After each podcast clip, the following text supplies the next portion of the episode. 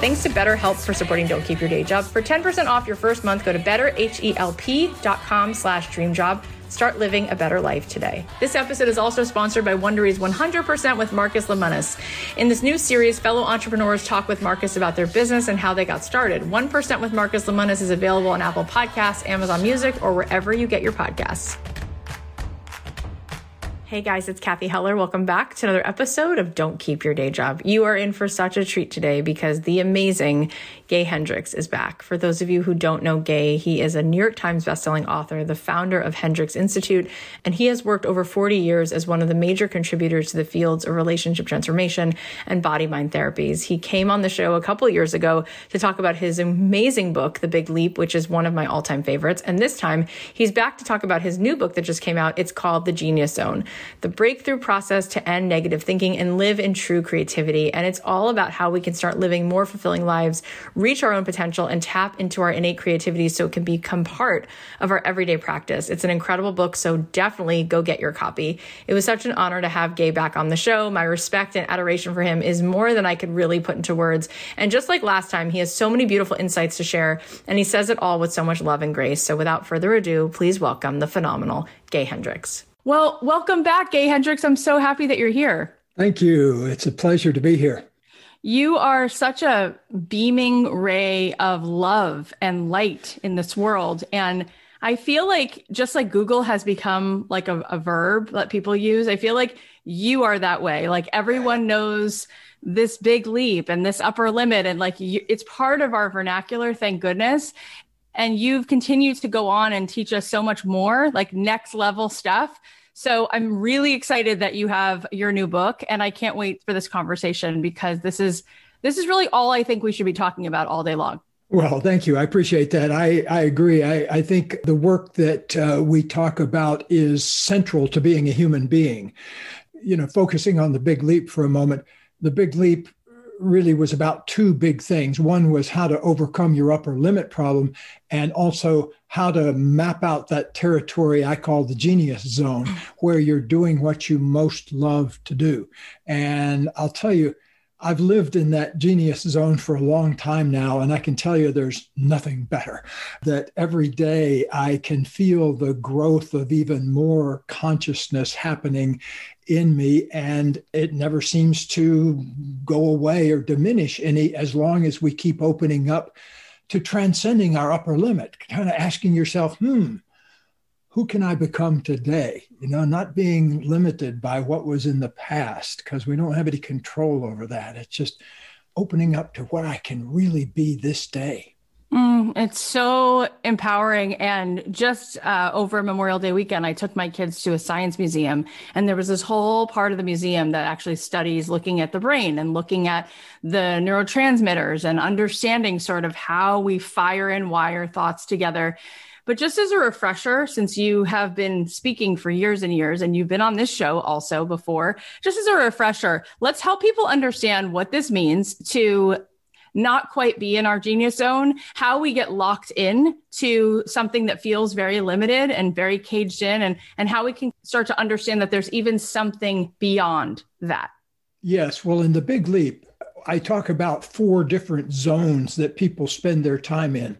And I've spent time in all of those. So, uh, the first zone that a lot of people spend their time in is what I call the zone of incompetence, where you're doing stuff you're not any good at and you don't like to do it. And oftentimes, though, we have programs running in our mind that say we ought to do those kind of things. And so, my advice is as quickly as possible, get out of the incompetent zone and give somebody else, uh, somebody that can do it better. The second zone, though, that a lot of us get stuck in is our competence zone, where we're doing stuff we're good at, but somebody else could do it just as well. And so that's an area where you delegate also. The third zone, though, is a huge trap. It sounds good on the surface. It's called the zone of excellence, but it is a trap because every minute you spend in your zone of excellence, you're probably making money and people like you and depending on you and everything. but it's another minute that you're not spending in your genius zone. And from working, I've worked now with more than a thousand executives as well as 20,000 individuals. And I can tell you that human beings do not feel happy unless we're spending a significant amount of time in our genius zone. And almost nobody is doing that. And so I want to as a species, I want to have us fix that. I want to have us spend more time in our genius zone and less time in those other three zones. Mm, it's so exciting and it makes so much sense that we would be most fulfilled when we're playing in this place where we really have genius. Like that's our Michael Jordan space to really shine and and come into this place where we're really reaching our potential. I think that we do have this whisper from all of our souls that just tells us there is more here. There's more here and it just no amount of Netflix shows or good restaurants will fill it. Like there's something constantly urging us to go find that. However, I think that there is that upper limit as you've talked about and you you taught us how can we come to understand that upper limit and and how we can tell when that's what we're playing with and that's what's showing up?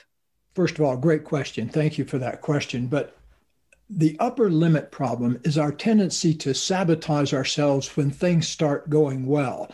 For example you start feeling better you start feeling better you've got three days in a row of feeling on top of the world and then suddenly you say oh gosh i think a triple chocolate malt with a double cheeseburger on the side would taste really good right now. And so, plonk, you know, for the next few hours, you're recovering from this thing that you've taken on. And that's the upper limit problem at work. Or another, like I was just talking to a friend of mine this morning who was telling me about her version of the upper limit problem, which is things are going along well, and then she starts to worry and then when she realizes it's it's not even her voice that's worrying, it's her mom's voice. And oh, mom's been dead for a long time. Why is that still echoing around in my head? So one thing that we need to realize is that worry, the actual act of mental worry, 99.90% of it is absolutely unnecessary. It's right. not about something that you actually need to worry about.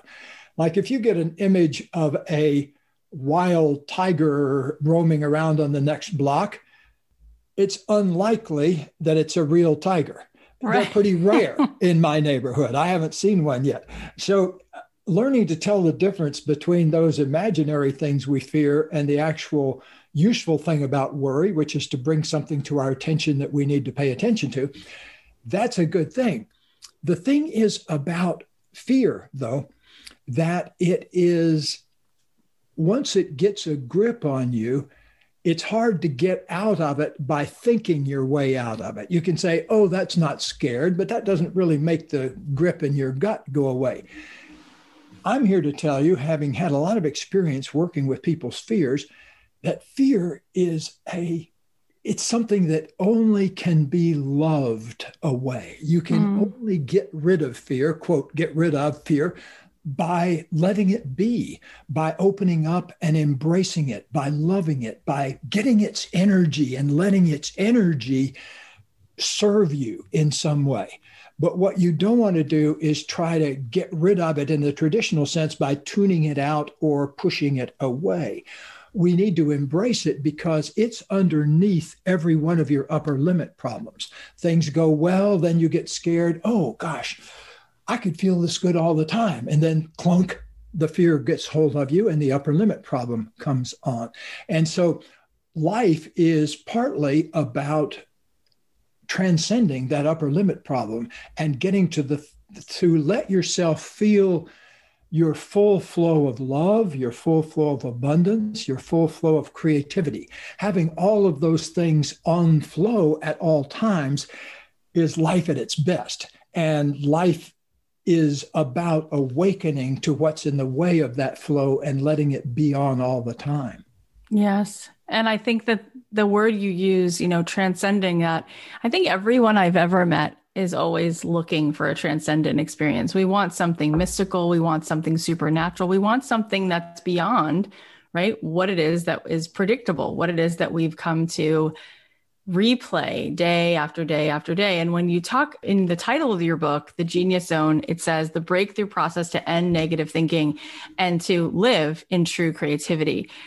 What you were just talking about, the thinking when the fear takes over, it doesn't actually help, you said, right? We have to kind of drop into something that's a felt experience. So, how do you assert in this book that we are able to end that cycle of the fear that causes the negative thinking? One of the important things to do is to open up and embrace fear. One of my favorite quotes, uh, I don't remember if I put it in the Genius Zone book, but uh, I think it's in The Big Leap, is from Walt Whitman, where he says, I am large and contain multitudes. Mm. And so we need to open up and embrace the wholeness of ourselves. We need to embrace our emotions. We need to embrace our anger, our fear, our sadness, our sexuality. All of those things need to exist in this bigger wholeness of ourselves. Here we tell our students peace of mind only comes through total participation. And what we mean by that, if there's something that you're unwilling to feel or be with or open up to, some truth you can't open up to about yourself, that will run you because then the resistance to that thing becomes a defining element in your life. I was working a while back with a, a woman, a young woman who came out as a lesbian to her father for the first time. And she'd sort of tried to do it before, but where I got into the picture was she was saying that it hadn't she hadn't really been able to do it in a way that got any resolution.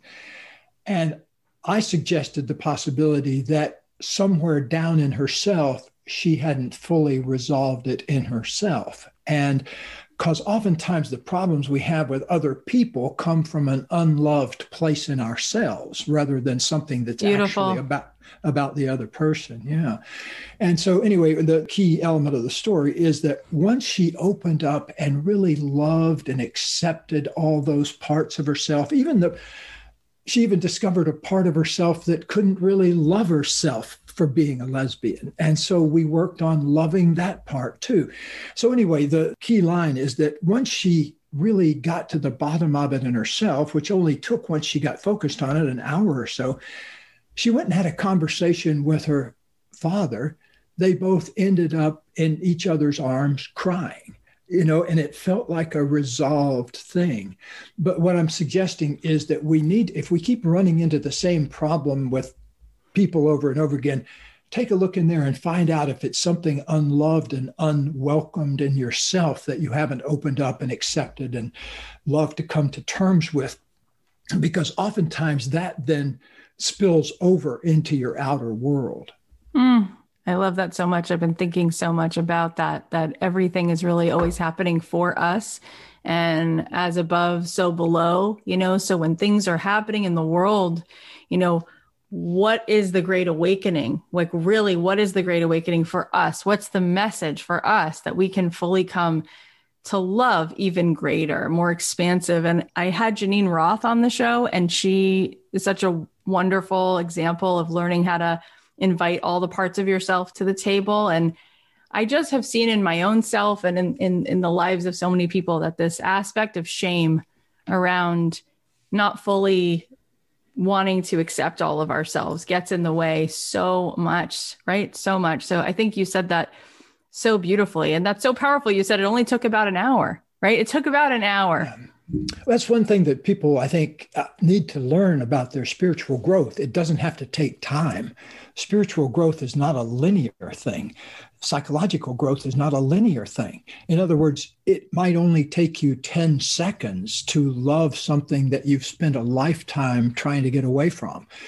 And it, it eliminates the time function of life. So that's a beautiful thing you need to know. And I've learned that one myself. I've in my earlier days of working with these materials and these ideas, I found lots of places in myself that I'd never really come to terms with and old things I felt anger about about my father's death or anger or sadness about his death or fears that I had about my own life. Whatever it is, you know, if there's something in there that we haven't loved and accepted, once I started loving and accepting those things I found unacceptable about myself, those old fears and things like that, life becomes much easier because, you know, it's like, is life easier if you just drive through life or is it easier if you drive through life with the parking brake on? You know and i had the parking brake on for a lot of my life at least part way and my brakes were squeaking and it made life look rough and it had to do I always say life is an inside job in the sense that if it's looking rough out there, we need to say, hmm, what's feeling rough in here that I haven't come to terms with? You know, because we really are, in the spirit of Walt Whitman, we really are large and contain multitudes. And if there's something in there that we haven't dealt with, you know, like I work with people all the time. I work a lot with corporate CEO types who got massive egos and they need a massive ego like me to kind of bust their chops sometimes. so I'm the guy that gets called in to do that. And uh, what I do is I love their chops. I don't bust their chops. I love my way through their chops. But anyway, what I'm saying is uh, people with massive e- egos I get to work with a lot. And one of the things I find under the most massive ego that can run a, you know, $350 billion corporation is a person oftentimes who hasn't learned to love some element of his own feelings, particularly the feeling of anger, the emotion of anger, and hasn't learned to feel the fears and the sadnesses that are also underneath anger. I say we're a parfait of feelings. A lot of times there's I'm fine is on the surface, and underneath of that is I'm really pissed off, and underneath that is I'm sad, and underneath that is I'm scared about a bunch of things. And you know, we just don't acknowledge the whole parfait of ourselves. But I spend a good bit of my day working with the whole parfait. And one thing that I found is that we don't really get a sense of ease in life until we're really able to accept ourselves as we are, faults, flaws, and all. And once we do that, then it makes it easier to work on the flaws. Uh, but if you're holding yourself in a space of contempt, or a space of unacceptability or unworthiness, it's hard then to let in the good things of life. And there are only a few things that are really worth letting in. One is you want to let in an abundance of love. You want to live in a flow of giving and receiving love. You also want to live in a flow, at least I do, of giving and receiving abundance. I want to live a abundant life to my own specs. I don't care if the next person wants to live like a monk. I don't want to live like a monk. You know, I want to live in a great house and have all the things I want and be able to give away money through my foundation and things like that. That gives me a lot of pleasure. Um, but if if you want to live like a monk, that's great too. It's whatever your level of abundance. But we want to be open to the flow of abundance, and above all, though, it's got to be open to the flow of creativity because that's where it all comes from you know, when I look at my own life, things that have really contributed, say, for example, we were just talking about net worth and finances. You know, when I think of things that have added multiple zeros to my own net worth, it's things that I thought up in a 10 second moment, you know, just, oh, that's an interesting idea. And then I followed that idea out and got it launched. And then later on, it turns into actual cash money. And so it's the creativity, though. The commitment has to be to our creativity. And I'll tell you, you're a young sprout, but wait till you get up into your 40s and 50s. You'll realize that the more you open up to your creativity, the better your life gets, including your relationships. Because relationships, especially in their 40s and 50s and later, depend on creativity, both people being engaged in some kind of creativity in themselves. Without that, the partner starts looking not so interesting. And it's because we're not so interesting inside. And so uh, that's something that as we mature is really good thing to keep in the back of your mind. Mm, I love all of this. Okay, there's at least three pieces, if not 27 pieces, but there's three things that I for sure want to talk about more. One of them is this creativity. And I think that so many people who are listening right now, they've played so much of their life in the zone of competence or maybe the zone of excellence that accessing this sort of deluge of like the creativity and the space where they find their genius it's not something that they even know how to access. I, I, don't know that that we're we're clear where the door is to that portal. Okay. And I, I'm curious if you could help us to how can we find it and unleash it? Yes, that's a very practical, elegant question because it opens up a lot of space. And the actual 10 second tool is the moment you let go of trying to control something that's uncontrollable by you and focus on loving something as it is. That is a key moment that's a breakthrough to your creativity and gets underneath the negative thinking.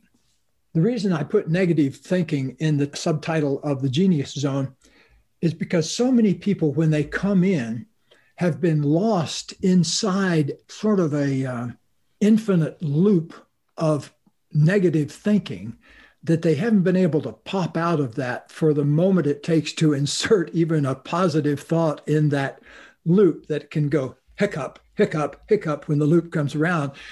When you really look at how your thoughts work, it only takes one positive thought about something to disrupt the current way of thinking about it. You know, if you go to thinking, I work a lot with couples and couples come in in the middle of a big problem and sometimes it's a problem that's been there for years and years and years and one of the big breakthroughs they get is kind of similar to the breakthrough that a person gets when they pop through their negative thinking all that couple needs is one positive possibility inserted into that kind of infinite loop of negativity they've been created and it starts to throw everything up in the air. And then that's a positive kind of throwing up in the air because something new can be learned in that moment. Give you a very specific example. A couple will be in here and they'll be telling me what the usual thing is they fight about. And that argument will break out right here in the room. And the thing that often gets them out of that argument and provides a breakthrough is getting underneath the anger and saying what they feel scared about. Because that drop from the anger level down to the fear level, oftentimes people haven't done that in the heat of the moment. And so I get a couple to say, Oh, I'm afraid our relationship is over, or Oh, I'm afraid you're going to leave me, or to get down to the actual bare bones of what the fear is that's driving it. That's a huge breakthrough. And if you think about it, it's that same breakthrough that gets us in touch with our genius and our creativity. It's the moment we open up and accept ourselves just exactly as we are. That is your front door Powerful. wide open gate to the universe right there. Yeah, it's interesting because Brene Brown always talks about how we're raised to be courageous and brave at the same time, not to be vulnerable. And yet, that vulnerability is so powerful. Being able to acknowledge, even for ourselves, what's really, really at play. It's big what you're saying. And it's so important, especially, you know, to have men saying things like this, you know, to have that leadership in the world for all of us, men and women can use this, but I think especially for men who are raised not to be scared, you know, not to talk about what they're scared of. And what does that then create, you know? I love everything you're saying, but before we keep going, we're just going to thank our sponsor. You may know Marcus Lemonis from running a Fortune 500 company and hosting one of the most successful business shows on TV. In 100% with Marcus Lemonis, a new show from Wondery, Marcus talks with exceptional entrepreneurs about their businesses and how they got started. It's a mix between a masterclass, a cocktail party, and Sunday drive wrapped into one. Part of the show gets into the numbers, such as the revenue, sales, and gross margins. However, Marcus also gets personal with guests to uncover the stories behind the companies. Together, they identify what they're going to need to take their businesses to the next level because who you are drives your business forward. Marcus's philosophy is that if you are connected to yourself and the things you value, you'll be unstoppable. That's doing things 100%. I listened to the trailer and I'm just really excited for this show. It's all about helping entrepreneurs who are creating products and services that are making the world a better place. Plus, he brings on some of his friends like Charles Barkley, Nicole Miller, and Al Roker for real conversations about what it's like as an entrepreneur, and they give some tough love advice. If you love my podcast, I think you're going to find this super valuable, so definitely check it out. 100% with Marcus Lemonis is available on Apple Podcasts, Amazon Music, or wherever you get your podcasts. If you're struggling to reach your goals or you just feel kind of down, then you might want to try BetterHelp. BetterHelp will assess your needs and match you with your own licensed professional therapist. It's super convenient to connect with a therapist in a safe and private online environment, and you can start communicating in under 48 hours. BetterHelp is available for clients worldwide, and their therapists offer a broad range of expertise like depression, anxiety, stress, relationships, trauma, anger, self esteem, and so, so much more. Anything you share is confidential and you're going to get timely and thoughtful responses. Plus, you can schedule weekly video or phone sessions and send a message to your counselor anytime. Whenever I'm trying to work through something, I have found it really helpful to talk with someone else who's not in my personal circle of family or friends. Therapy has led me to so many breakthroughs and helps me move forward in my life, so I definitely recommend that you might give it a try. Start living a happier life today. Get 10% off your first month at betterhelp.com slash dreamjob. Join over 1 million people who've taken charge of their mental health. That's betterhelp.com slash dreamjob for 10% off your first month. Thanks, BetterHelp. The other thing that you were saying before, which is really important, is this whole idea of receiving. I can't tell you, we're now at 21 million downloads. We have 89% of our audience is female. I could tell you that every single person that I have spoken to who listens to the show has told me in one way or another that they have a hard time receiving, that they mm-hmm. are uh, afraid, that there's some level of shame that comes up when they think of abundance. And so I think that this is really important to zero in on. And um, I was just on a trip. We just took a few weeks off. Uh, my mother in law passed away a couple months ago, and we decided, you know what, this family could use like just some time, quality time. Mm-hmm. And so we went and we had this incredible, went to a place called Blackberry Mountain. And we went, we went on this like absolute luxurious, indulgent trip. And I even felt for myself, the tears come up. Like, look at me spending this much time away, spending this much money, spending this much love on myself, on the kids, right? Family sound baths and massages and the best food and taking speedboats out to see dolphins. And there is this feeling of like, is the shoe going to drop? And I realized some, I thought about you a lot because I realized that there's this feeling of it is so much safer not to receive. It is so much safer not to put my hands out and ask for more or to open up to loving this deeply in my family, because then there's so much more to possibly lose. Can you help us understand this so that we can live into this birthright, which is enjoying this gorgeous, incredible world? So often we take ourselves out of that beauty of receiving and you were addressing it before. And I think that this might be the biggest thing that I see that stands in people's way. I am really glad that you're bringing this subject up because I think, as a matter of fact, I think this is so important that I'm doing a whole course on that next year and uh, or Amazing. later on this year, I think it is, because I believe that the ability to receive is one of the most constrained things that people can do something about very quickly. I think that if you could commit yourself, you and anyone that's listening to this, just make an open, heartfelt commitment to learning to receive more this year. Because most of us, especially people that follow your work and mine, are people who are often tend to be more givers you know they're helpers they're therapists they're people you count on that kind of thing. And that's their very nature. And by their very nature i'm one of those people too as you are. And so one of the things we have to be very aware of is our tendency to get overbalanced and not give ourselves the equal ability to receive. Because i get people in here all the time. You know i was just uh, working with a person last week who's a well-known actor and you'd recognize his face in a second and say, Oh, I've seen that guy a thousand times. But he's never gotten to that level of winning an Oscar. That would be his example of his big leap that he wants to do. And why is that? The big thing is that down underneath, there's some constraint on his ability to receive. And it's not hard to find, but you got to start looking for it. And the one way to start looking for it is to make a commitment to learning to receive more, because then that'll begin to invite up things that feel restrictive. You know, like a person, here's a great place to practice. Let a person give you a compliment without resisting it in exactly. any way.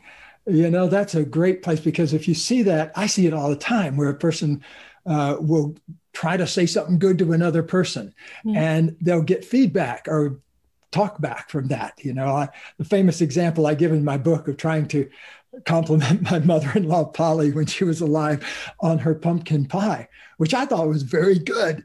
But golly, to try to tell her, you know, I said, Polly, that's delicious. I, you know, of all the things you did at this Thanksgiving, that's the one that really did it for me. Thank you for all. But that pumpkin pie was out of this world. And she said, Oh, you know, I didn't think the combination of the clove and the ginger and everything came out just the way.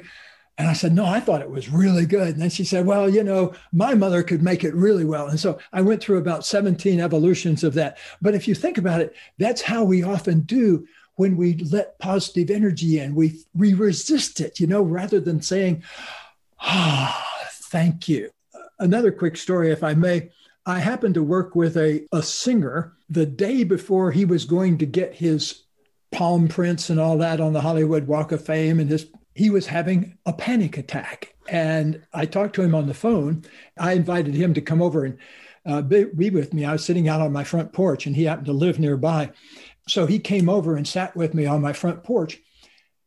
And what was this anxiety attack about? Well, it was about he had received so much in his life, but now he was just going to be there for all eternity. Never mind that he has records out for jillions of them that people can listen to for, but there was something about putting his paw prints in the concrete down there that meant, oh, I'm eternal now, which means I'm going to die. And that brought up his big fear that he was dealing with this fear mm. of hmm. really letting it in because to let it in fully meant he was going to have to say i'm not going to be here forever. I have to let it in in this lifetime.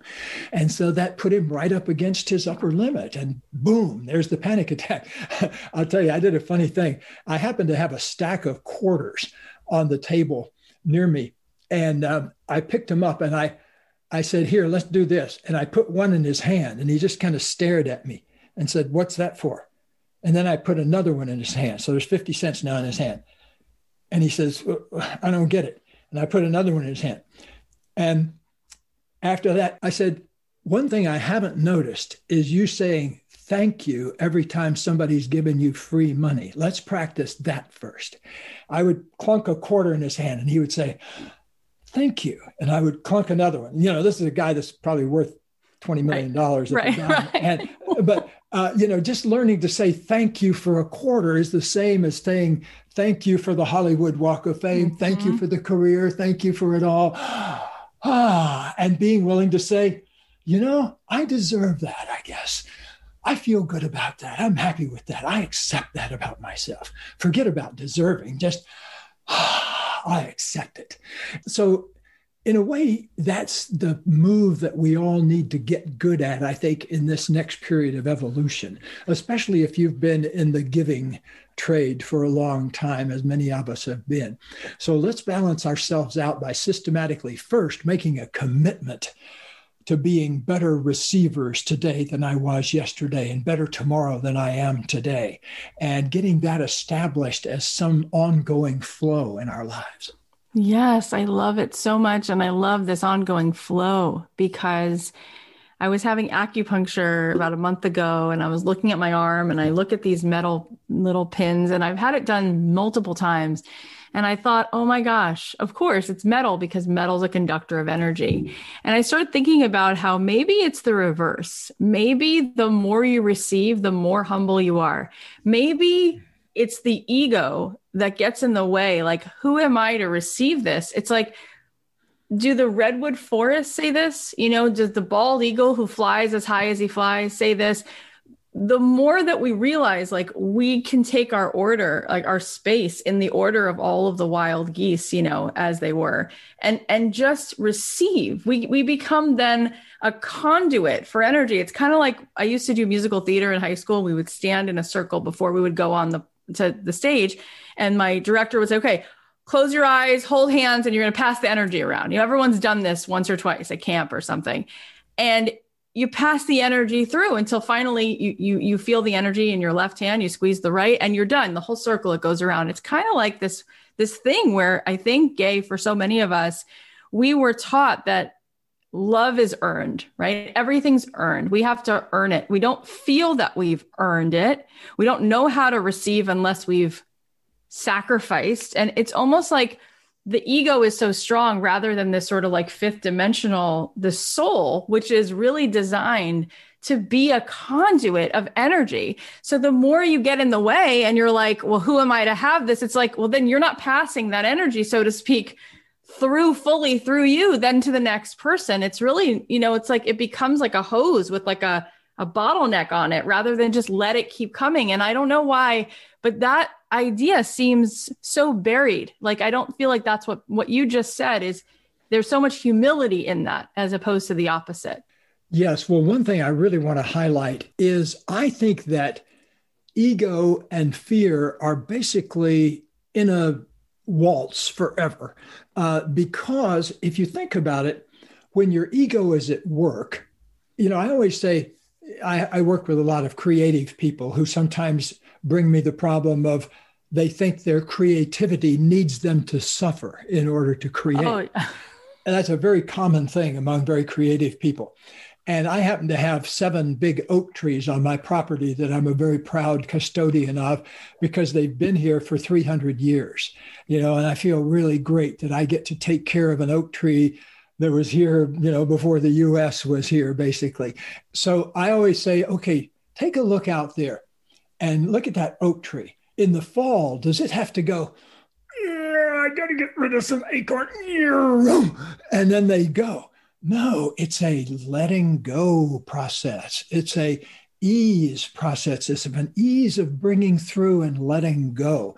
So I'm one of those folks that believes in a heartbeat that suffering is not required for great creativity if you look at greatly creative people, they often have monstrously screwed up lives, but it's they might have been that way if they were a ditch digger or a right. airplane pilot or a bean grower. You know, it doesn't really matter. And the thing is, we need to know is there is this beautiful flow, and it's a flow of creativity that goes throughout creation. I mean, look, there's a place in the universe that's spewing out 32 suns the size of ours per second.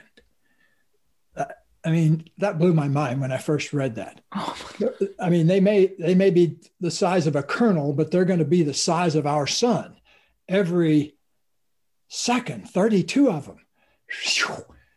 That is creativity in action right there. And that's who we are. We're all made of the same stuff as everything else in the universe. And so when Walt Whitman says, I am large and can contain multitudes, one of the things that we really need to open up to that we contain is this vast streaming pulsation of creativity that's pouring through us at all times. And I think that's one of the things that oftentimes gets most programmed in is a fear of that so that we put the brakes on that or drive around with the parking brake on about our creativity. See, creativity, I think, boils down to doing what you most love to do. That's one of the big points I made in the big leap. And I make that times 10 in the new book, The Genius Zone, is that really, if you want to get down into your genius quickly, ask yourself, what do I most love to do? What brings me the most satisfaction per the time I spend doing it? I had a yoga teacher friend of mine, very successful yoga teacher for many years now, um, passed on, Marcia Moore. And she always said, if I give myself an hour a day, I can give back 23 to people. But if I don't give myself that hour a day, I can't give anything to anybody. And you know, it's like we don't need to go park ourselves in a cave in Tibet for 38 years in order to get enlightened. What we do here is we oftentimes start people with 10 minutes a day, where we ask them to go in a room for 10 minutes and just ask themselves one time after the other.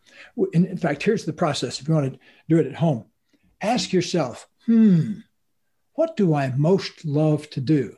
And then take three easy breaths and then ask yourself again, hmm, what do I most love to do? You can ask it out loud or in your mind, and then take three easy deep breaths because that gives you time to kind of let yourself feel that in your body.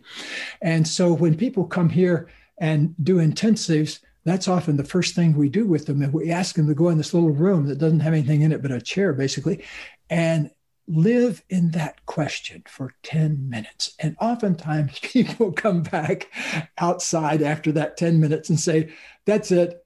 I don't need anything else. You know, I don't need to spend the rest of the day here. Of course, they do, but it's that moment of really receiving, you know, letting yourself know that you can live and thrive here by doing what you most love to do. Mm. And I started asking myself that question, golly, now more than 40 years ago, I guess. And it took me probably 20 years to get so I was doing that all the time. But in the meantime, you know, I started when I first started, I was doing what I love to do about 10% of my waking hours. And now I'm 90% there and 10% I do stuff like take care of the kitty litter and uh, move the trash bins out and uh, stuff that I'm not a genius at, but I'm working on it.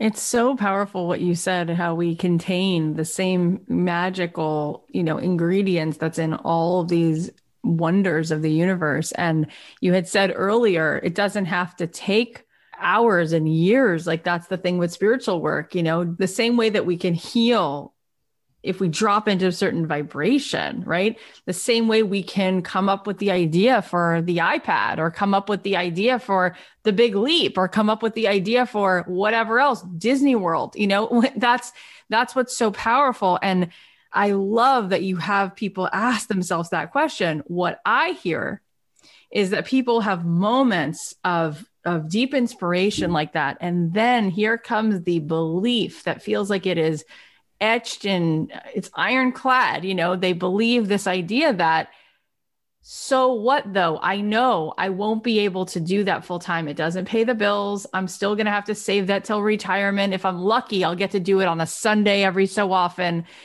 And I try to say, hey, look, there's evidence that so many people are able to do what they love. And your book is filled with stories of this. But how do you help people to try to see that possibility when they believe that, of course, they could tell you what they love to do, but in reality, as they'll tell you, practically speaking, as they'll tell you, it only hurts more to think of it because they can't actually do it and make a living from it. So they have to put it off.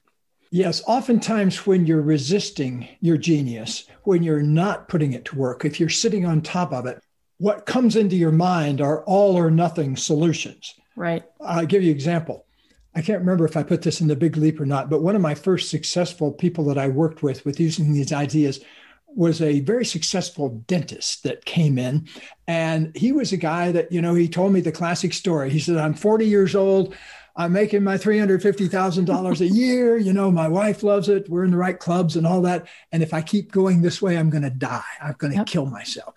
And well, we find out that what he's resisting down there he didn't even want to go to dental school. His dad was a famous dentist, and so he could step into the practice, you know, and have instant life when he was 26 years old or whatever he was when he graduated from dental school. And he liked that idea at the time, you know, and he was not struggling like a lot of his colleagues were struggling to get their practices started. Mm-hmm. So it had its benefits to it. But then when he got up around 40, what he really loved to do his entire life since he was in the third grade was one of his teachers inspired him to write poetry. They thought he was good at writing poetry, and it got to be an important part of his life that he did kind of in secret, even hid it from his wife, some of his poems. And um, then they got split up. And so there was really no reason for him to hide his poetry anymore. So I suggested that he start publishing his poetry. And he thought that was the craziest idea I had ever suggested in my life. But they were publishable poems. So I got him to do something in the alternative, which is to write poetry about being a dentist. I said, Has anybody ever written a beautiful poem about dentistry? And I basically have to kind of work myself up to go to the dentist. I cannot say that I have the greatest feeling about dentists, but what's the essence? What's the beauty of being a dentist? And he got all excited and told me, I can't even remember now what he told me, but I remember the look on his face was that, well, you know, sometimes I get to be more than a dentist with people. And sometimes I get to, you know, they talk to me about other things. And that's what I really love about it because it's an intimate kind of experience. I hadn't thought of dentistry that way for sure, you know, but he wrote a poem about that, a darn good poem, and it ended up, of all places, in a dental journal. So he came out as the genius he'd been wanting to be and integrated that into his profession. And the next thing he knows, he's getting invited to do a keynote at a dental convention if he'll bring in some of his poetry. Don't think that caused anxiety to get up in front of 800 dentists and read your poetry to them? you know, some of which was not about dentistry, by the way. And uh, there's a limit to how much you can go with dental poetry, I think, uh, just between you and me, uh, just to let the world know that my prejudices about that. so let's get back to the big subject of receiving, may we, to kind of polish off this subject, because if you open up to making a commitment to receiving, in commensurate balance with your ability to give. So, to come into balance, I'm not asking you to wallow in a tub of melted chocolate all day uh, while you're receiving a massage from I don't know who, but you don't have to go that far.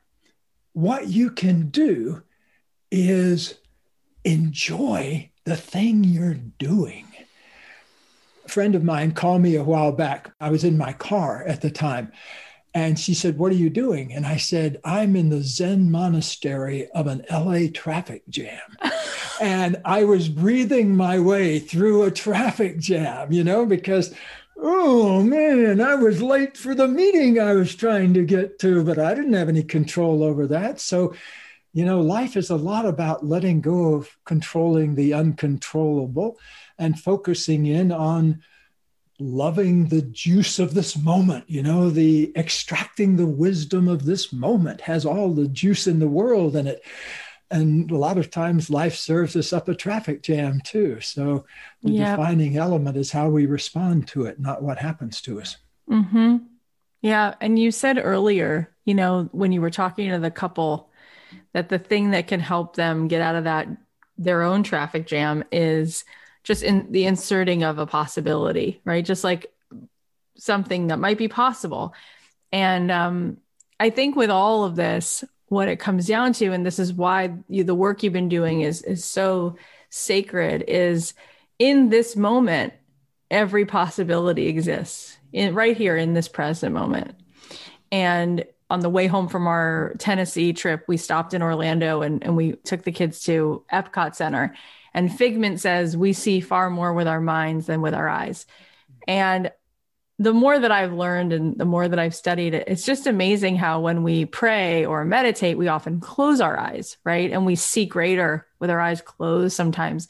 And I think that all of the work that you do and the way that you speak, it's kind of, it kind of drops us into really the generous, you know, the present moment, which is just pregnant with possibility.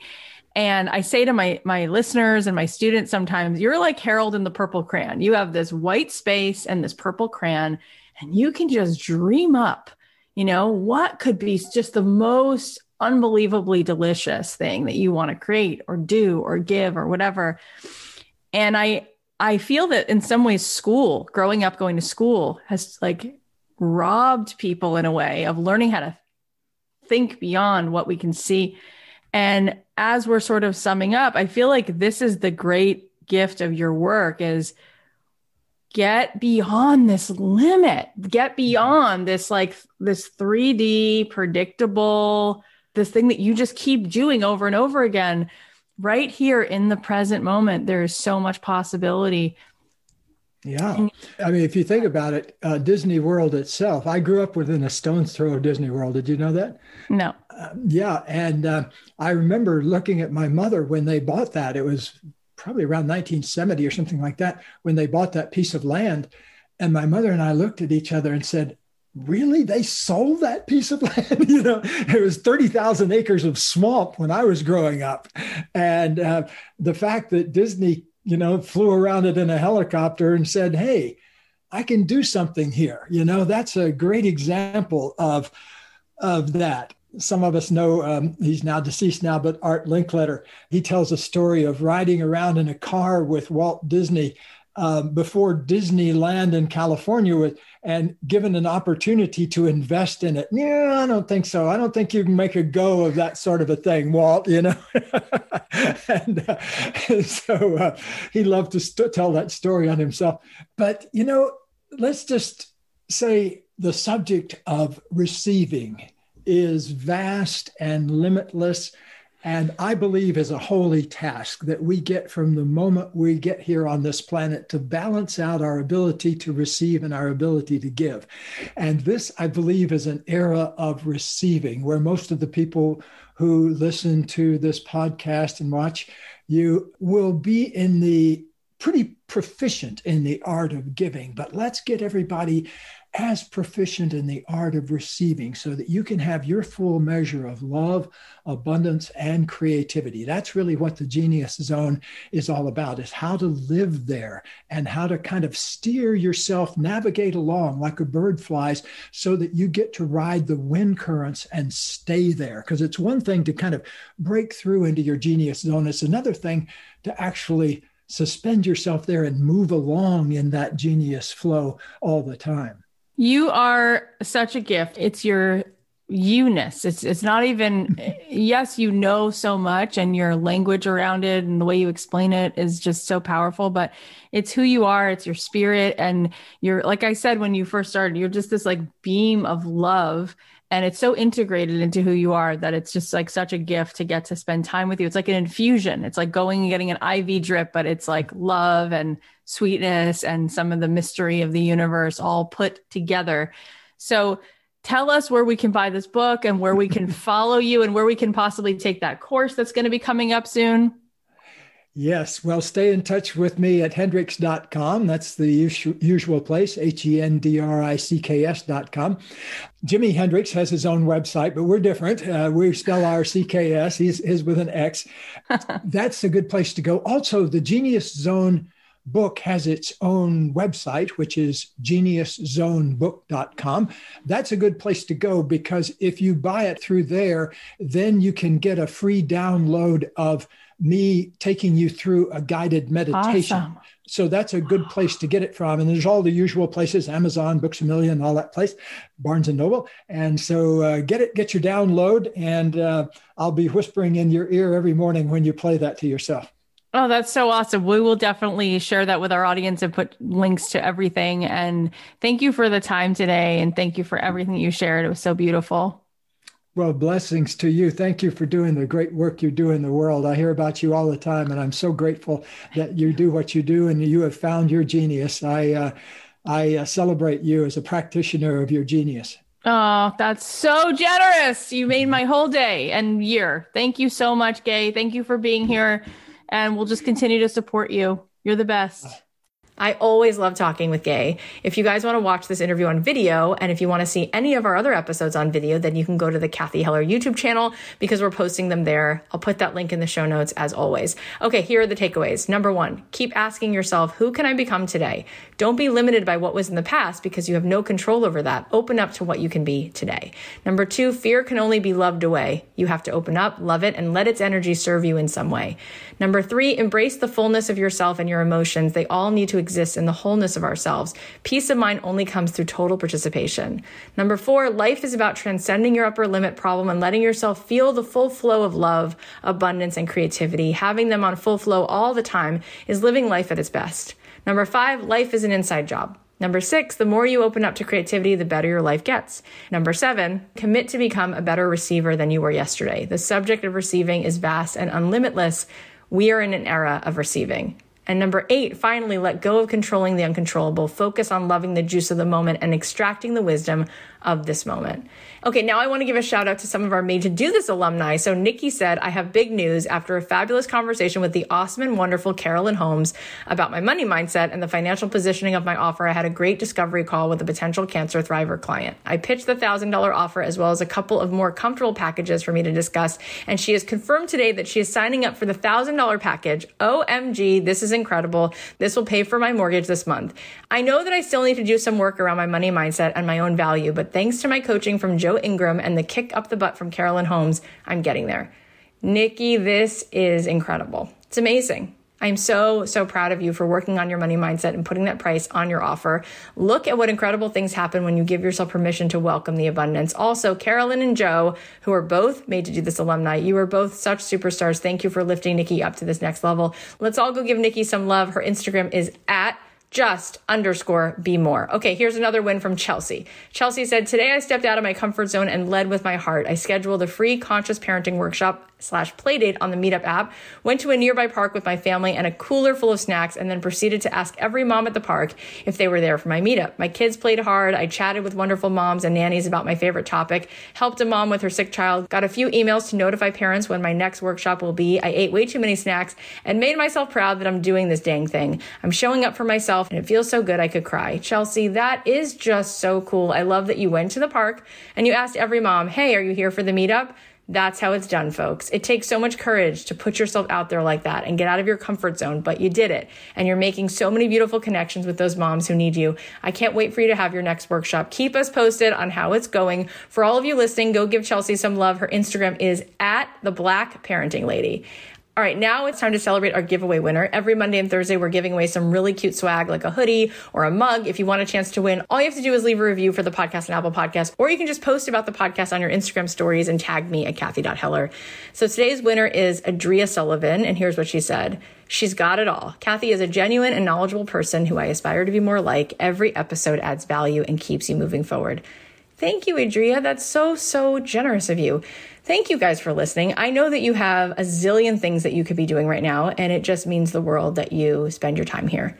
If you want to be the first to get more amazing episodes as they all just keep coming, then subscribe to the podcast on Apple Podcasts or follow us on Spotify or wherever you listen and leave a review if you want to be entered into the giveaway. Finally, I have a little assignment for you.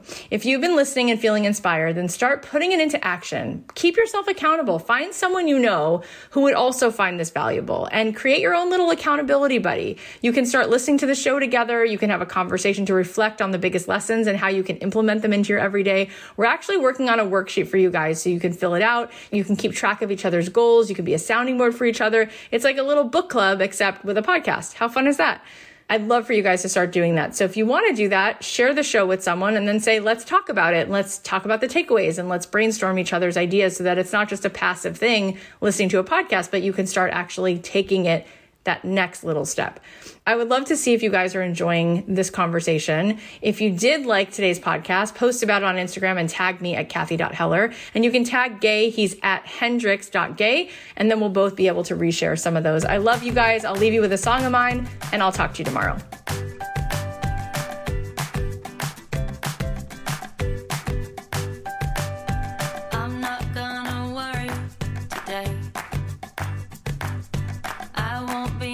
Solution